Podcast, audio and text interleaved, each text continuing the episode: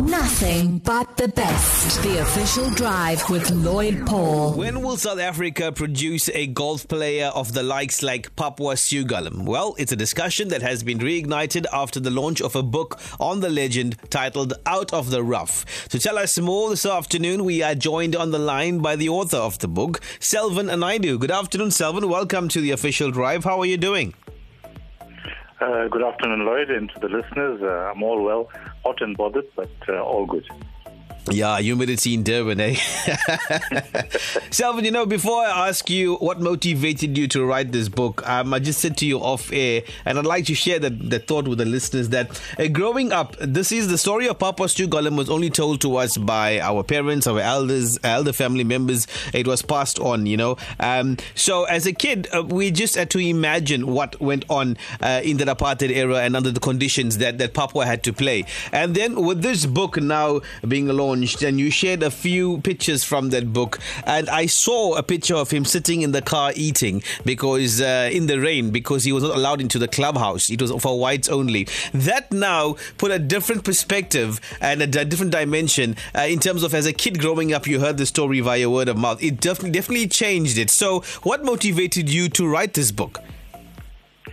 Look, there were many, many factors, and uh, you know, uh, Papwa was the generation of my father, and to to them, he was, you know, the hero. He was more than just a hero. He was a symbolic, um, you know, uh, icon who changed and and gave them hope. You know, I write that in the in the introduction, in that you know, Papwa was this um, symbol of hope that you know they could rise above whatever conditions that they faced. And what must one we, we must remember is that you know Papwa lived through the 1920s. I mean, he's born in 1928 up until he passed on in 1978. So it's during that time, people of indentured ancestry really, really battled. And so, you know, if anyone had arisen above their circumstances, it meant that they really put in, you know, lots of effort and time and so on. So, to the fathers, my father, particularly your father, and so many other uh, of that generation, he was more than just someone that had won a golf tournament. He represented hope. He represented the future. He represented what we can achieve you know, if if we were given the chance. And you know, you alluded to the fact that he had to eat uh, in the car uh, because he was prevented from entering the clubhouse. And you know, today is such a hot day. We think about it. You know, you you have to sit in a car uh, because you're not allowed because of the color of your skin. It was atrocious. It was a it's a tragic story of denial at the height of apartheid. Here you had someone who was extremely talented you know, discovered at the age of 31 by a, a, a white man named uh, Graham Wolf. He was the inventor of oil of Olay. But, you know, there's, there's a beauty and, and magical story there, too, is that a, a white man took Papwa to Europe because he didn't see the color of his skin. He saw potential. He saw hope that here you have a black player that would possibly win a tournament, and he went out and he won this tournament. You know, to win a national tournament. Now, what what we must remember is that he won the Dutch Open in 1959, and he left here as a caddy, uh, playing golf on the non-European tour circuit. Then then gone to the uh, big tour, the European tour circuit of um, um, in, in 1959, winning the Dutch Open, first playing in the British Open, and then you know qualifying, uh, beating Gary Player in the uh, practice rounds and so on. And this is the first time he has been exposed to you know big tournament golf then goes out and wins the, the Dutch Open. It is a huge achievement, and it's something that I'm hoping that this book is able to get to the hands of children so that they are able to be inspired by this wonderful story um, in telling a people's journey. Um, and, you know, it's incredible that I've done it in the year of 160 years that marks 160 years of indentured arrival to our country. So this is a story of hope and must get out to our children so, so it'll be able to inspire them to be able to get uh, a Papwa, a Vincent Tshabalala, a Cox and Schlapo back onto the you know the playing field. Um, we do have hope. Uh, we have uh, Kayuri Mudli, the daughter of uh, Devi Sankrigovindra, who is in the U- U.S. at the moment. So she's she's a great hope and a talent. And you know, she says you've got to put your mind to it. You've got to put a lot of work into it. Um, you know, she says, you know, if you put the time and effort, you will succeed at anything. And I think that's that's the story we need to take from this. Now, Selvan, you know, um, the book has been done, it's been launched, and here's an idea for the future, right? If, after every book, this has the makings for a movie, so just keep that in mind. I oh, think it'll, it'll it has the makings for a brilliant, brilliant movie. But you've also been featured on SABC television and opened up the debate on transformation and golf. And I watched that, uh, I watched that interview, and you raised some very, very important issues there when it comes to the challenges. What are some of those challenges? That are faced by our people now when it comes to the debate on transformation, especially with, with the sport of golf? I want to put a challenge out to the listeners here. And that, you know, at the height of Papwa's career, after he had won the uh, 1959 Dutch Open, it's the common man and people and businessmen and so on that were able to rally, put together a fund, and then send uh, on the 1960 tour. Now, I want to challenge people today, and that transformation is not happening the way we want it to. It's not happening readily. And I, I, want to challenge people to take it out of the hands of those people who have messed it up over the last 26 years of our democracy. And say to people that, like how we rallied to put Papwa through to um, Europe and be able to make sure that he wins his second Dutch Open, we need to look at the youngsters, not in the Cliftons, the Northwoods, the Kearsneys, the Durban girls and so on, but in the townships in the Chatsworths, in the Phoenix, in the Kawama, KwaMashu, in the Mlazis and so on, and go back and use uh, the money that we have, you know, the little money that we have, and we have businessmen and so on that will be able to fund us. Um, we all live, you know, some some people live a very ostentatious life, and you know, when we look back at Papwa's generation, there were people that were able to put that money together so that they would benefit one of their own. Now, I want to challenge people today we need to look at ourselves and look at where we're heading to in terms of why we don't have the Papwas today, why we don't have the Vincent Tshabalalas today. Something's gone horribly wrong. And I think the tick box, I spoke about it in the interview, tick box, um, you know, method of uh, saying that transformation is happening and it's not happening. We need to go beyond that and say, take it out of the hands of people that are in control and say, this is the journey that we need to change, this is the trajectory that we need to alter so that we'd be able to get our children out to make it. And, you know, golf's an incredibly expensive game, a very tough game mentally as well.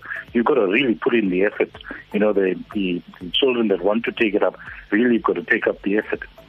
So, in order to, to get people to play, we need to put the money out there to be able to sponsor people. Because, you know, I had a friend a few years back, um, you know, really on the fringes of making it out big. But didn't have the money because you need money to, to, to sponsor that person, to be able to go out and tour, uh, to be able to travel, to get specialized equipment, all of which is very, very expensive. And I'm hoping that my wife uh, allows me to use a credit card to buy my golf equipment this holiday. But you know, it's an incredibly expensive sport.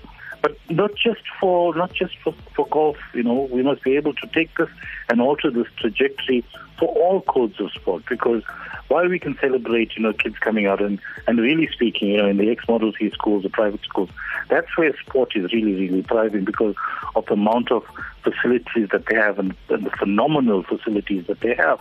But yet in the townships, 26 years into democracy, that has not changed. You know, I, I take some of the ex-Model C schools. You've got, you know, uh, phenomenal astroturfs. These boys uh, and girls are playing golf in primary school, where our kids will only play golf. You know, if you come from the township schools, you'll only get to play golf when you sort of a teenager. If you're lucky enough to get a parent to take you along and go and play, because it's such an expensive sport. And one of the other issues that I raised in the interview was that we need to really look at upgrading the municipal courses so that people are able to afford golf and be able to go there regularly. But you need parity in terms of the quality of golf courses. You can't go and play at a Durban Country Club and then go and play to play at Windsor or Papwa Sewgolum course and expect the same. The courses are completely different. And uh, Rajan Sewgolum said, if you want to produce champions, you've got to produce championship golf courses. So our municipal courses are nowhere near where it was. And Lloyd, you know, you you really grew up in the same era. Um, Jeevan Kara tennis courts, for example. And look at how atrocious it's got. Mm. Look at how so few facilities are available. And in fact, the facilities during the time that we, we grew up in were probably half decent to, you know, the white schools and so on. But now we look back and most of those facilities have gotten to an atrocious condition where you can't have anything that's going on. You know, some of the grounds that I grew up on, you've got long grass, nowhere near the same conditions that we are in. And even when we were growing up, they were substandard. So, you know, in 2010, you had a situation where uh, FIFA had upgraded ex-Model C schools for, and their soccer facilities. Now, some of those schools are the beneficiaries of things like um, you know, uh, the, the, spotlights, the um, and the uh, astroturfs, and all those uh, goodies that came with upgrading those facilities. But not not one, or if not not many of the ex-township schools were upgraded. So you know, these are lots of challenges that we have ahead of us. But I want to challenge people to say that we need to take it out of the hands of people that have constantly denied us in terms of 26 years of democracy. We need to really put our heads together, sit down with businessmen. There's enough funding in, in our community, communities. Uh, I say it as a collective. You know, I don't say it as an Indian community. We must look beyond just the uh, parochial divisions that we have in society. You know, where is the Vincent Tshabalalas and the, the uh, Papwa Sewgolums and so on? Even in communities like Wentworth and so on, we have a dearth of uh, talent. But that dearth of talent is not coming through in terms of the PSL and the professional soccer leagues and so on. So, you know, I don't want to end on a, on a somber note. I want to uh, make sure that we put the challenge out so that, you know, we get these players out there and we really need to put our heads together to be able to do this. And it's a lot of hard work, but in the years ahead, this is the challenge that we need to take up. Now, Selvan, for those who are interested in the book, how can they contact you?